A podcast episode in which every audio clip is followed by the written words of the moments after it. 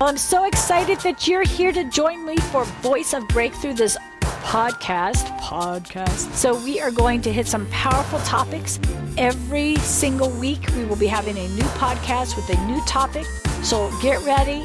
I'm telling you, this is great to exercise to. This is powerful to uh, listen to when you're cleaning your house or cooking that dinner or cutting the grass, but you could turn up loud on your, you know, your, your little iPhone or whatever you have there. Anyway, you're going to love this powerful, life changing, every single week podcast of Voice of Breakthrough.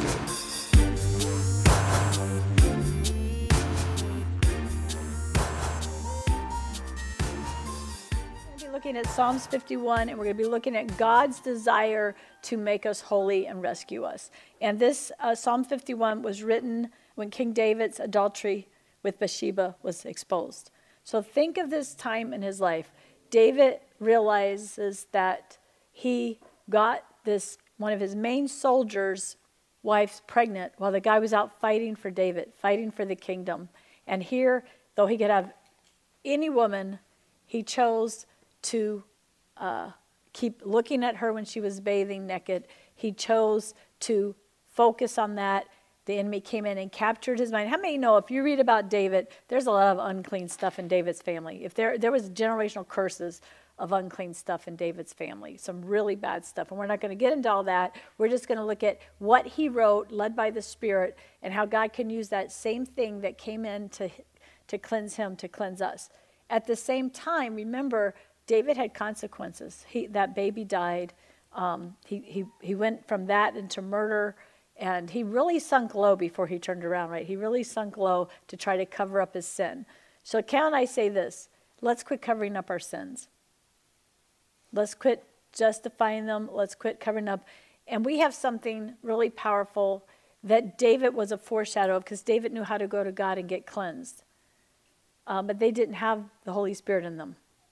Every person who's born again, everybody watching this, when you really ask Jesus Christ to come into your life and ask Him to forgive you your sins and say, Lord, take over, when that happens and the Holy Spirit comes in, He is there now to heal you, to set you free, and to deliver you. Okay? He's there to take you back to everything in the past that's harmed you and heal those places. He came to heal the brokenhearted places, but he's going to bring healing and deliverance. He's not going to shame you. He's not going He's going to make you face your fears, people, because only his perfect love casts out fear. How does his perfect love cast out fear? He takes you to that place that you're afraid, that wounded you, and then you see him in the truth. And you get rid of bitterness, you get rid of lies. He's amazing.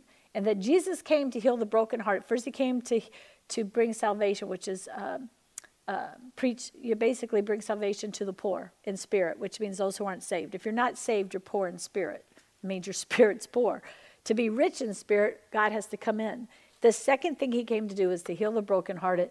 And most people seem to skip that in the church. You have to move in the gifts. You have to know, you have to flow with Holy Spirit and then set the captives free, which is deliverance that will work every time open the eyes of the blind, creative miracles, helping people see what they can't see, helping entire cultures see what they can't see, helping people groups see what they can't see, helping people who are bound in all different kinds of lies. How many know our nation needs this? See what they can't see. And then he came to set at liberty the completely um, oppre- those who cannot help themselves. To me, that's the people who are so strung out on drugs they can't reason anymore. People who are, bra- are born with brain damage. People who go into dementia.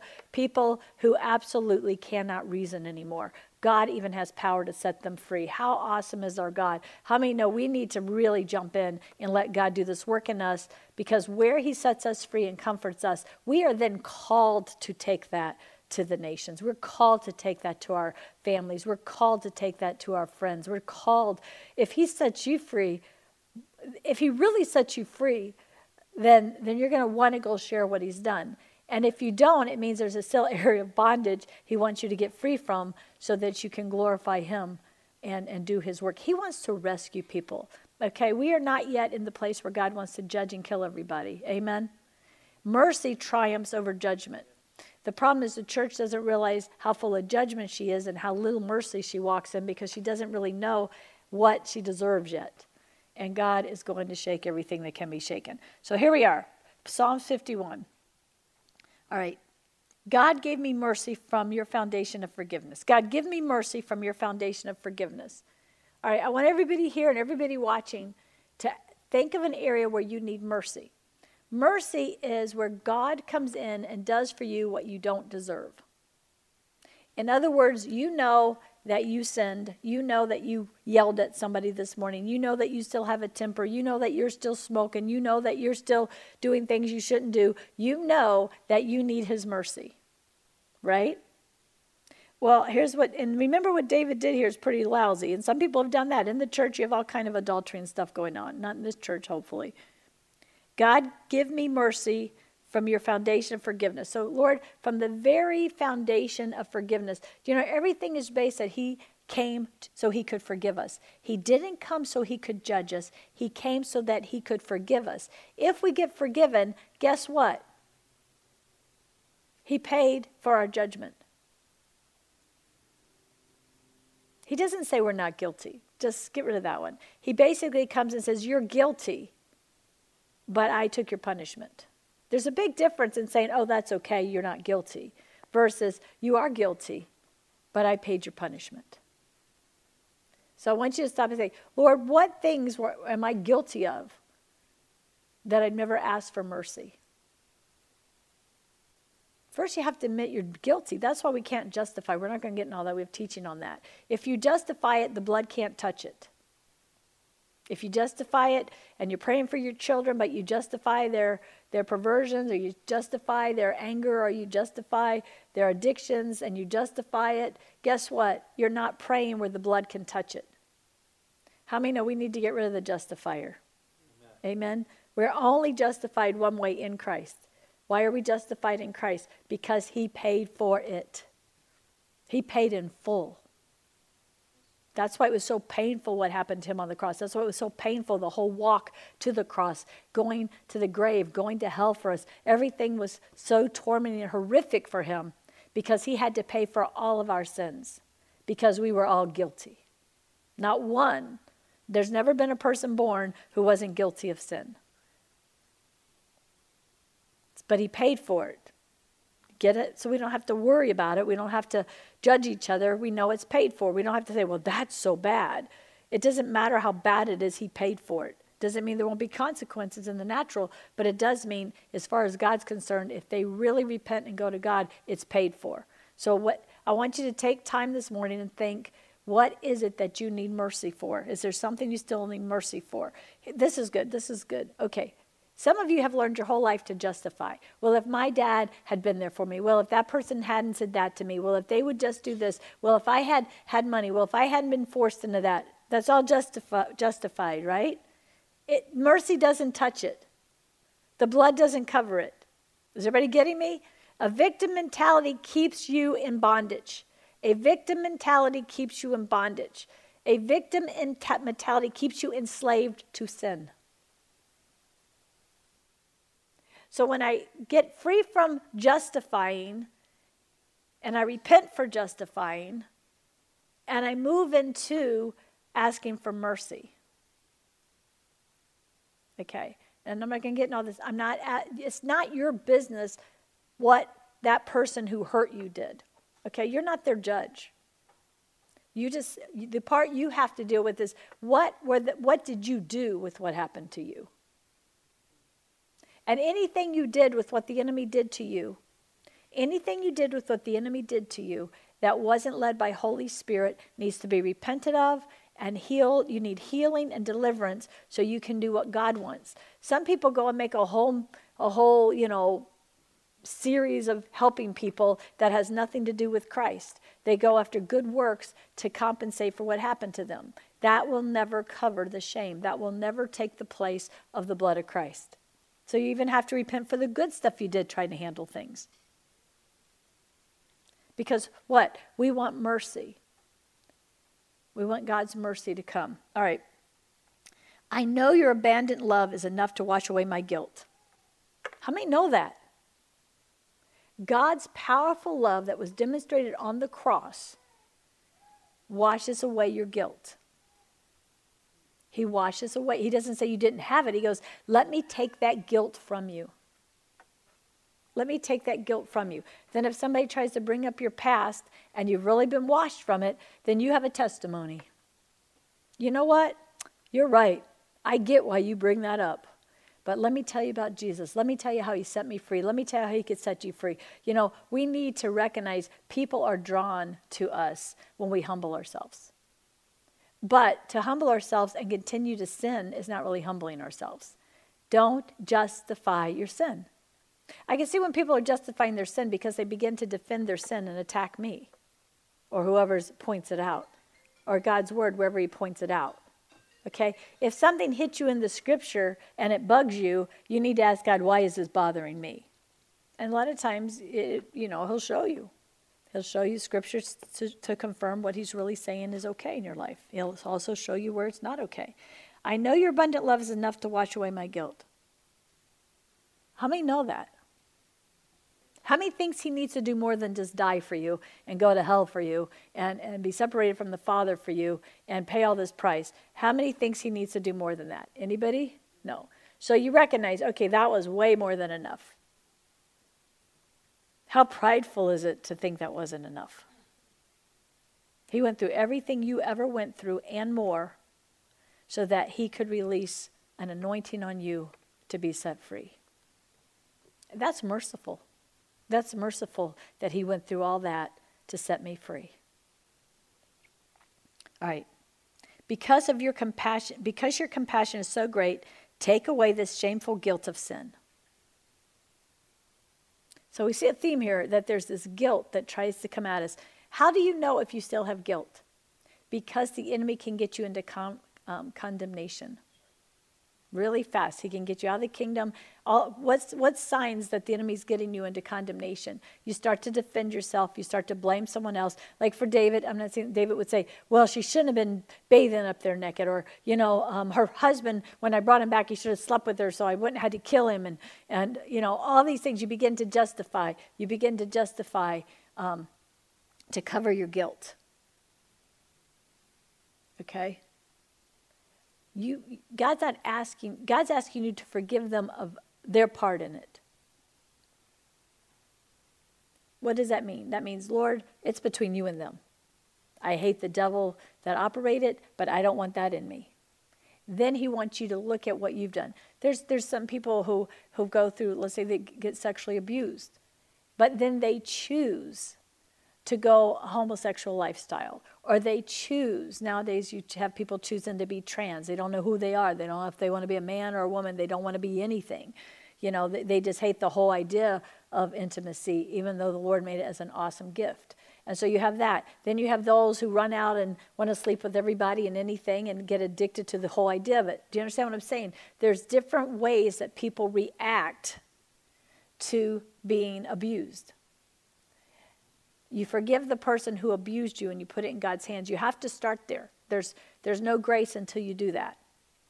You hate the devil that operated in that person, but you give that person to the Lord. Doesn't mean you ever have to have a relationship with them again. It just means you want God to have a relationship with them. But then you have to stop and look at the choices you made after that. Did you make a choice not to tell anybody? Did you make a choice? Was there anything that uh, got some pleasure out of it? Because that's how God created us to have um, appetites for pleasure because He's a good God. He wants us to enjoy this life. That's the part you have to take the time with God and say, okay, God, I want to be totally cleansed. I want to be cleansed of anything. Did you decide you hated it? Did you decide you hated God? Are you getting what I'm talking about? I told you this was going to be a deep dive this morning, okay? You've got to get real with your response, okay? Your response is the place where you could sin. Okay? He paid for that sin. There's no condemnation. Nobody else is saying we would have done it different. You don't compare yourself. You, how many know it's about you getting free? It's about you getting free. How many want to be free? Okay, you can take this to things that aren't this heavy duty, okay? You can take this to things that aren't this heavy duty, but this is kind of what David's talking about, right? David's talking about he really sinned against Bathsheba because he was the one who had the authority to make her do whatever he wanted. Because that's how it was set up back then. And then he killed her husband. He did these things. And he is he would still have that guilt until he gives it to Christ. So anywhere you have guilt, is an area that you have to go and visit with Jesus, right? Guilt is going to continue to torment you and draw you into the things of the enemy. Now, if there's guilt and shame, I encourage you to talk to somebody that you trust. I prefer men talk with men and women talk with women if it's a guilt issue. Um, I really recommend you have two people there that you don't just tell one person and bring them into a secret and cause a soul tie. And I, I recommend it's somebody who knows how to handle it biblically. And so when we get in groups or things, and, and some, that's one thing, reason we have altar calls, because you can come up and repent. And without getting into details, you're still breaking off that shame. You're still breaking off that shame. And um, since this is our YouTube, I'm going to tell a story now, and most of you know me have heard this, but I just it just came into my spirit to tell this.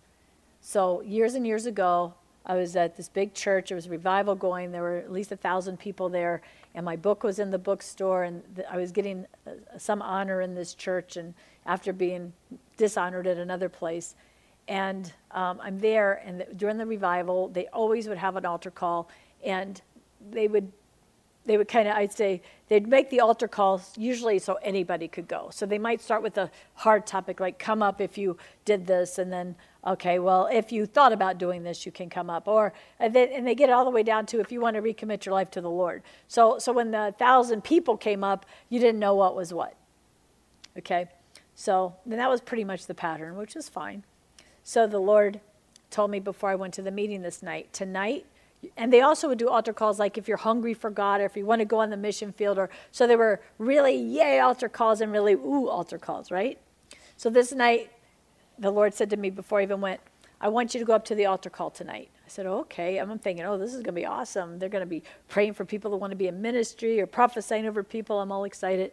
So I get there, and the whole topic is on homosexuality and being a hypocrite and living a, a, two lives. Like in the church, you put on a good show, but in your own personal life, you're living in homosexuality. Okay, and I'll honestly say I've never lived in homosexuality. It's never been an issue of mine at all. It's never even been um, even anything that I can even think God even wrap my brain around. Okay, so I'm there, and he's he goes, I'm not changing the topic. So he preached this all night, and I'm thinking, Wow, Lord, this is different. And all I knew was I was supposed to go up to the altar call. So then, um, this was quite a few years ago. Right now, people, you know, we've tried to normalize that behavior instead of helping people get free. And so finally, the altar call came, and he goes, So tonight, and he said, I'm giving this one altar call only. And I goes, I, he said, I know this is going to be hard for some of you because some of you uh, people think you're ministers. Some of you people have no idea that you live this hypocritical life. And I'm sitting there having this talk with God in my head, like, wait a minute, Lord, I am not practicing homosexuality. I am not. You, you don't want me to go up and lie, do you? Do you want me to go up there in front of everybody and, and act as if I'm practicing something I'm not?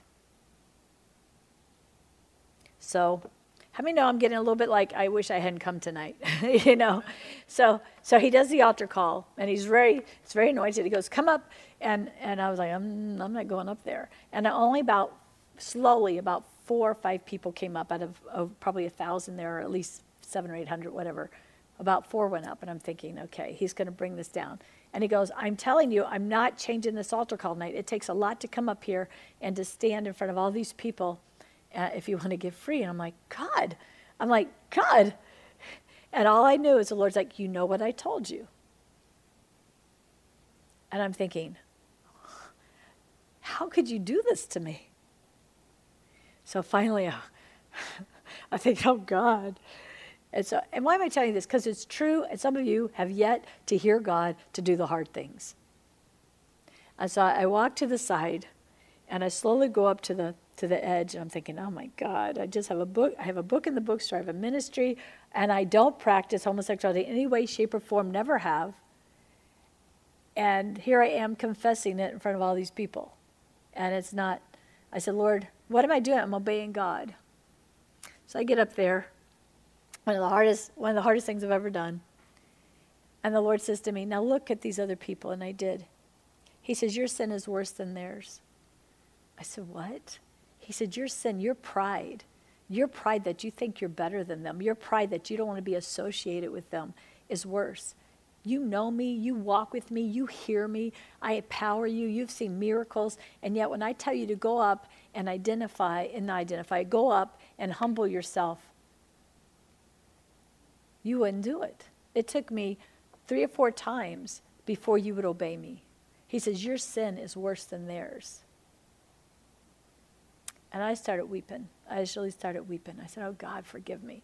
God, forgive me. He said, If it had been that you lied or you had done something else, you know, you, you probably would have come up a lot sooner. So then they went to minister to each person, and nobody came to me.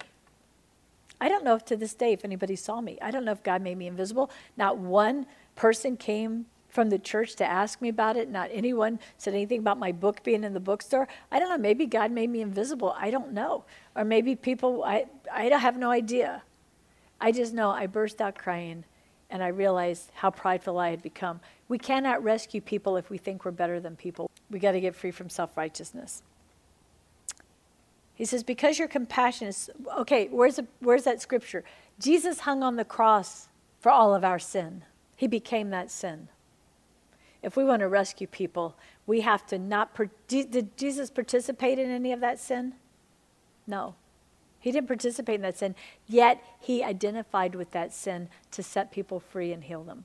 I'm not talking about lying, I'm talking about getting a heart to see yourself that you're not better than to see yourself that you're not better than, to go to people with compassion. Because your compassion is so great, take away the shameful guilt of sin. Forgive the full extent of my rebellious ways and er- erase this deep stain on my conscience. How many know you need God to do that? How many know the air conditioning's too cold? Thank you. Because your compassion is so great, take away the shameful guilt of sin. Forgive the full extent of my rebellious ways. Erase this deep stain on my conscience.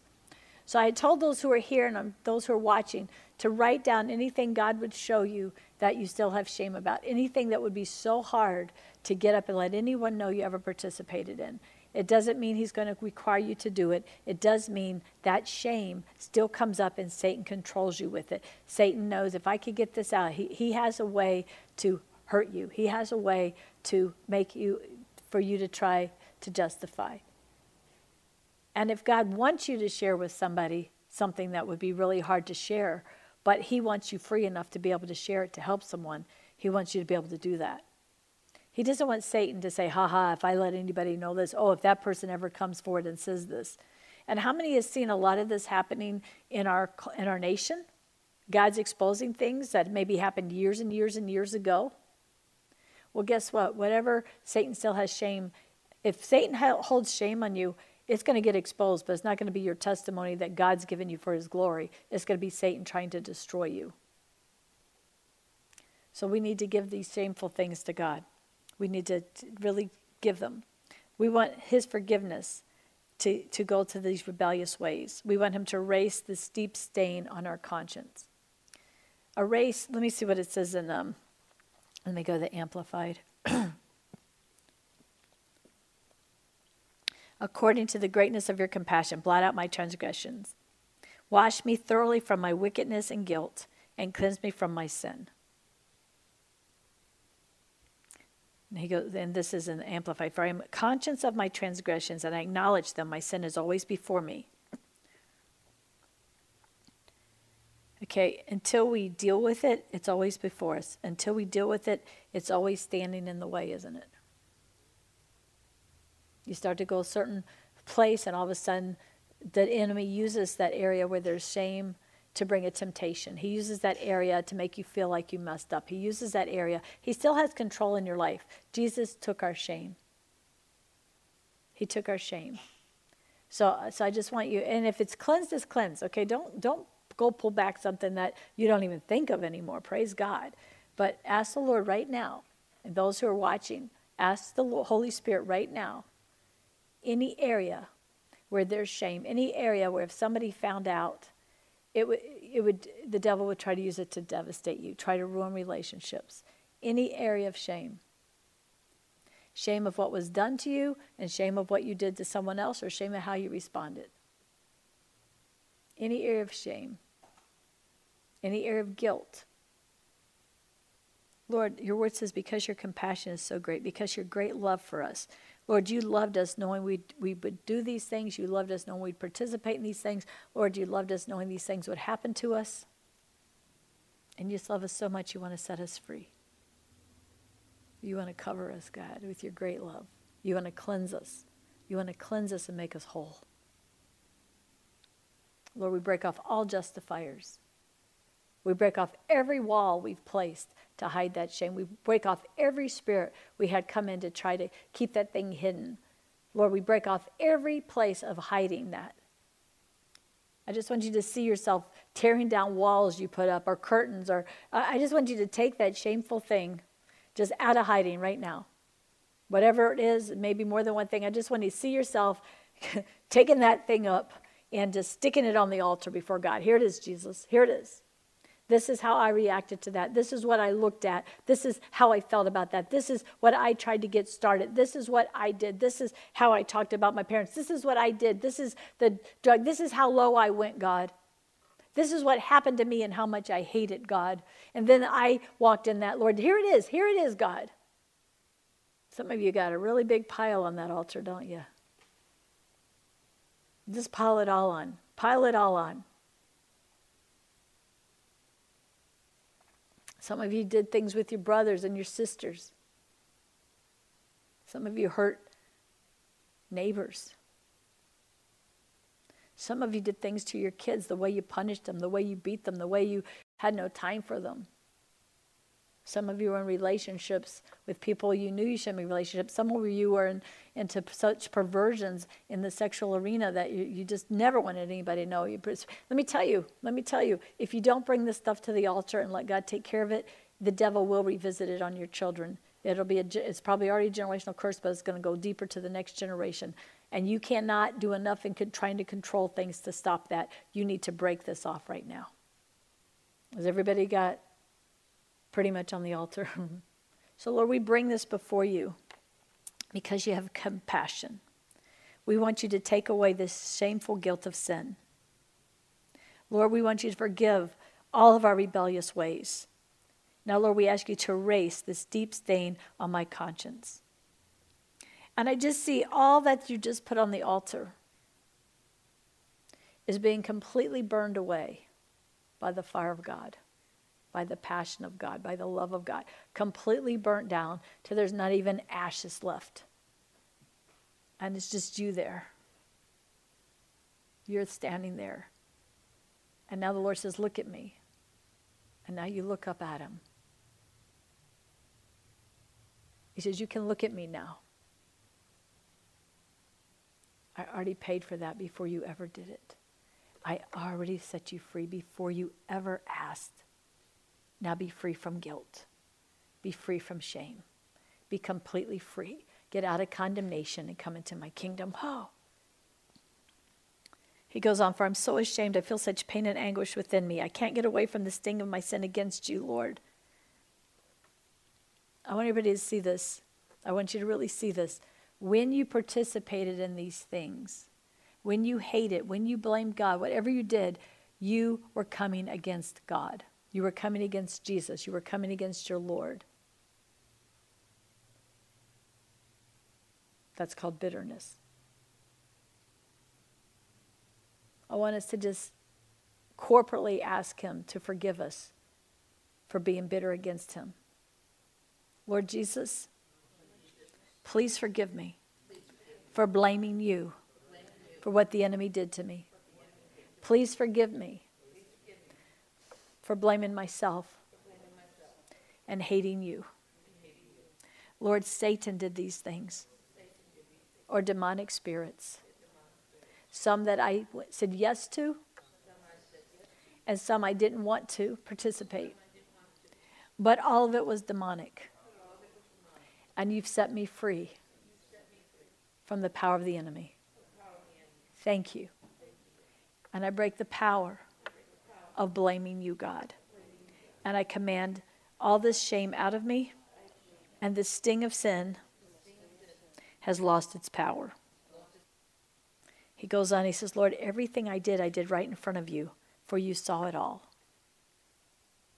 Everything you ever did, he saw it. Everything you're still doing, he sees it. And he still loves you. This is the main thing. Against you and you above all else have I sinned. Even though you hurt other people with your sin, your parents, your spouse, your kids, your own self, people who cared about you, you have to go to the place of recognizing I hurt Jesus. I hurt God. My sin hurt God. Holy Spirit, we ask for a spirit of conviction to come into this place and those who are watching that they can totally be free from, the, from just the whole assignment of the enemy to be bitter against you, to get the spirit of bitterness out of us.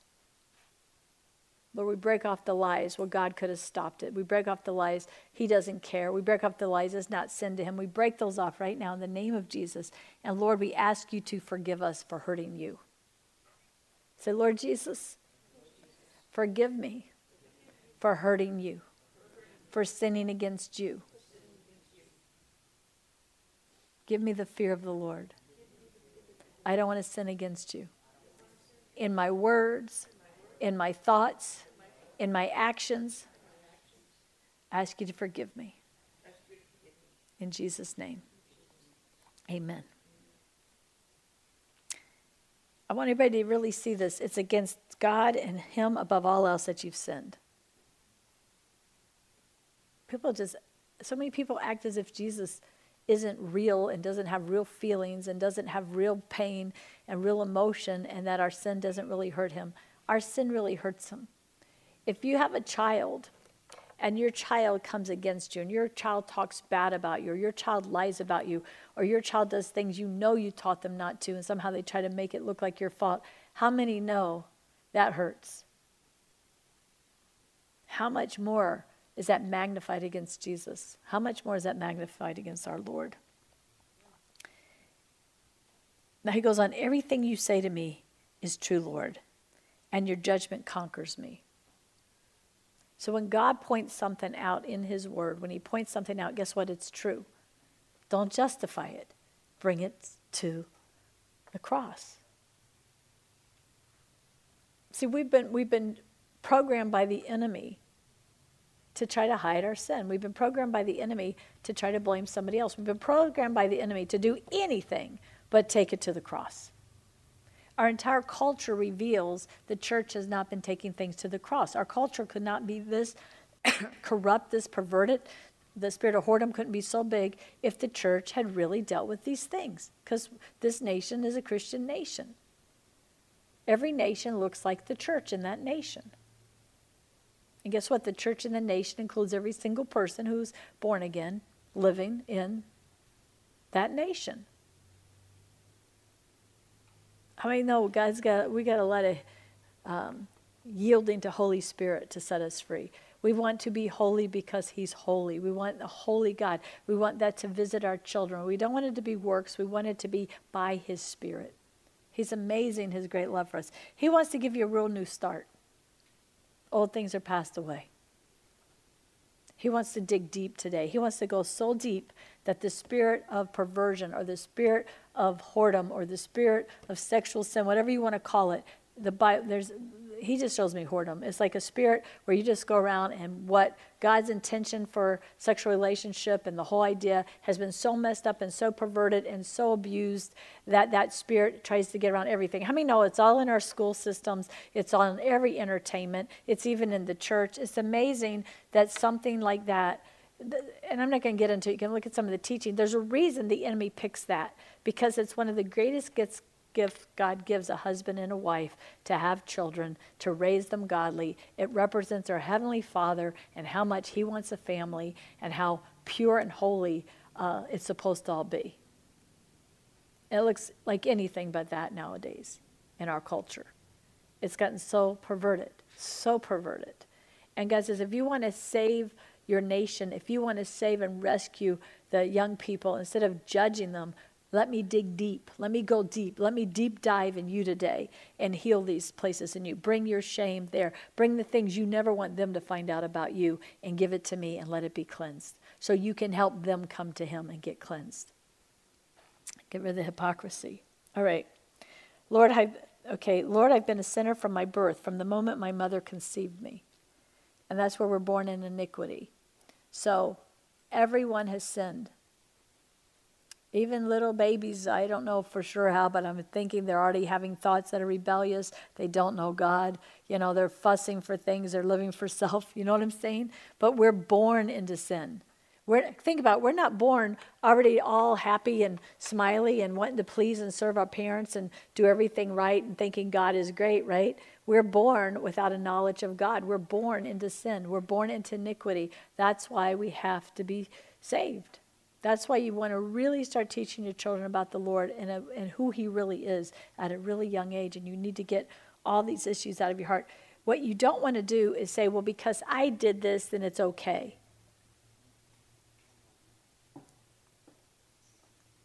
Most, most of us should get when we start having children to realize, wow, that really wasn't okay. Oh, Lord, please don't let that visit my kids and my grandkids. And how many know, just based on spiritual law, it comes back worse? And that's where the Lord's like, I got to dig deep and cleanse a people to have authority for this generation, to have authority to heal, who really mean it, who really know, Lord, if I had it all to do again, knowing you, I would do it different. I'd do it led by your spirit. Everything would be different. Instead of justifying our sin. Just because he's a good, good God. So someone gets pregnant and they're not married, He's still a good God. His ways are if you get pregnant, you're going to have a baby. And then because of shame and guilt, that's how it started. That's how abortion started. Abortion really started because people were ashamed for anyone to know that they had sex and they weren't married. Then it became more of for financial reasons, or now you start getting the devil just goes deeper and deeper to lie to you and say, well, it's not really a baby, and to lie to you, and it's going to mess up your life. And all of a sudden, life means almost nothing. And then we wonder why our nation has so much murder and violence. We wonder why life seems to mean nothing. And I'm not going to get into it, but I tell you, watching this young couple in our church fight for their baby's life from the minute they found out how the devil had attacked that baby.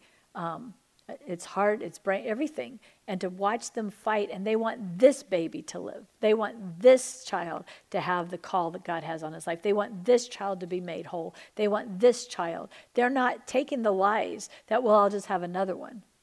We need to break off these lies. Every life is extremely important because God has a plan for it. Because God is the one who, who's the author and finisher. God's the one who made them. And anywhere the devil gets in the way, the power of God and the faith in God can bring healing and wholeness. And we've got to quit believing anything else. God is raising up a people who are willing to stand and believe for what God's word says without judging and being self righteous. So, Lord, I've been a sinner from birth, from the moment my mother conceived me.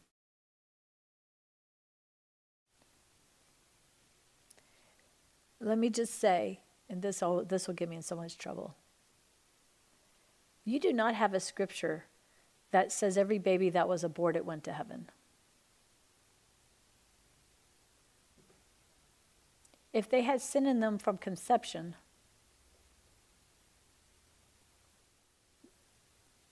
What do I personally think about it?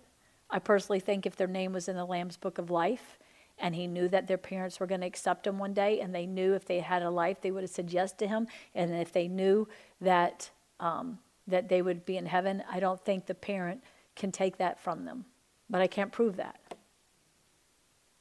I do know anyone I've ever ministered to who had an abortion and the Lord showed me their child in heaven, which has happened a lot of times they were so happy to hear that their child was in heaven. I was able to describe them in amazing detail sometime. And why would I say that? Because we need to quit making everybody think that just kill the baby, it'll go to heaven and it'll be better than having a life on earth.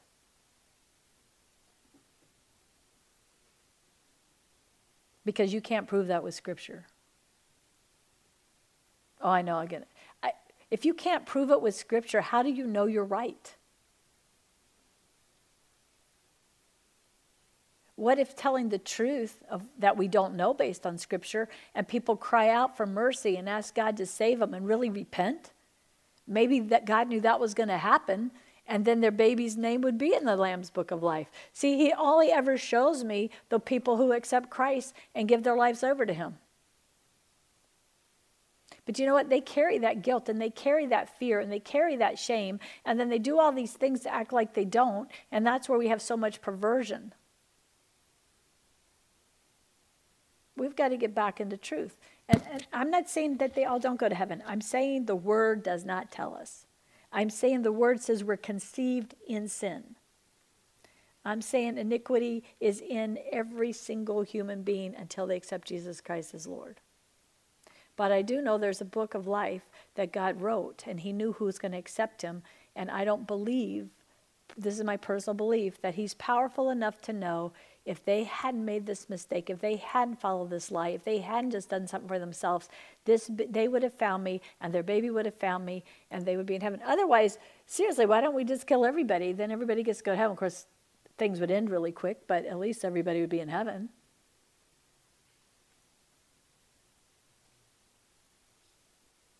The truth is, life is really a very powerful gift from God for people to make a choice to find Him and to live for Him or to make a choice not to. So when we say, um, I believe in choice, when they call it choice, they're literally taking away the choice of a human being to accept Jesus Christ as Lord. How many are thankful for God's mercy? See, God already knows if you're going to ever ask Him for mercy. This is a better reason than ever to get saved if you've had an abortion. Because you don't know.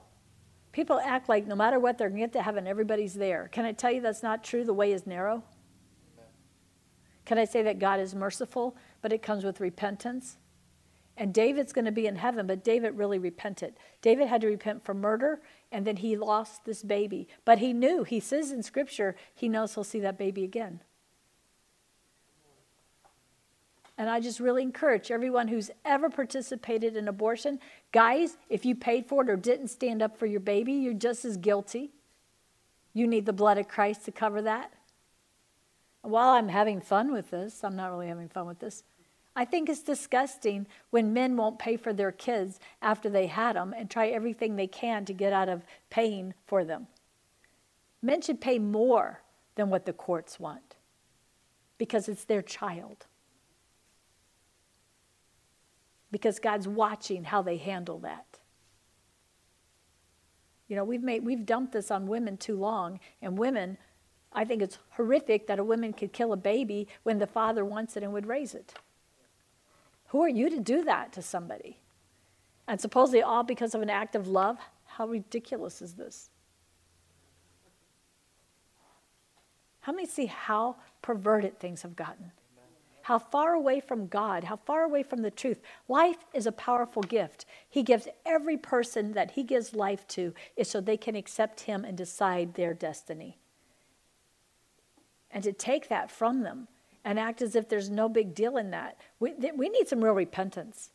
We need repentance. When these people are walking around in such perversion and such reprobate that they demonstrate having an abortion with a bloody doll and then act like it's, it's ha ha, we have gone to a new level of such wickedness and perversion. And I want to see those people saved. I want to see those people in those parades saved. I want to see them saved. How miserable and tormenting is it to get so, so evil? We need to rescue people. So, right now, Lord, anyone listening to this who ever had an abortion, who ever paid for an abortion, who never stood up for their child, Lord God, I ask right now that, Lord God, they would cry out to you to forgive them. And Lord, that they would understand, even as you forgave David, and even as because you forgave David, and David cried out, David knew he'd see his son again. Lord, I pray that right now you already know who was going to hear this. You already know everything. I'm so thankful that you know everything. I'm so thankful that you knew who would accept you. I'm so thankful that you have a book where you have the names written in of those who would accept you. And nothing is going to put somebody in that book that you didn't already have in that book because you already knew their life choices. So, Father, we repent for trying to teach itchy ear preaching that would make everybody think that everybody's in heaven instead of the fear of the Lord. And I thank you, Lord, for every person who has repented of abortion, for every person I personally ministered to. Many of them, you showed me the revelation of their child in heaven. You're so faithful, but you knew there'd be that day that they'd be saying yes to Jesus. I don't know what would have happened had that day never come for them. And I pray right now that day will come for everyone listening to this. Jesus, please forgive me my sins. Set us free. We've sinned against you, God. And in your great compassion, take away the shame, take away the guilt, deliver us and heal us. In Jesus' name, amen. Now, if you love this teaching, and you better say you love this teaching, then we want you to check out our web at beautyforashes.org. There is so much teaching there, and there's a resource uh, library there. And also check out my Facebook page at Cindy Foster Beauty for Ashes Ministry. We'd love you to partner with us and come along for the ride into the apostolic. God bless you.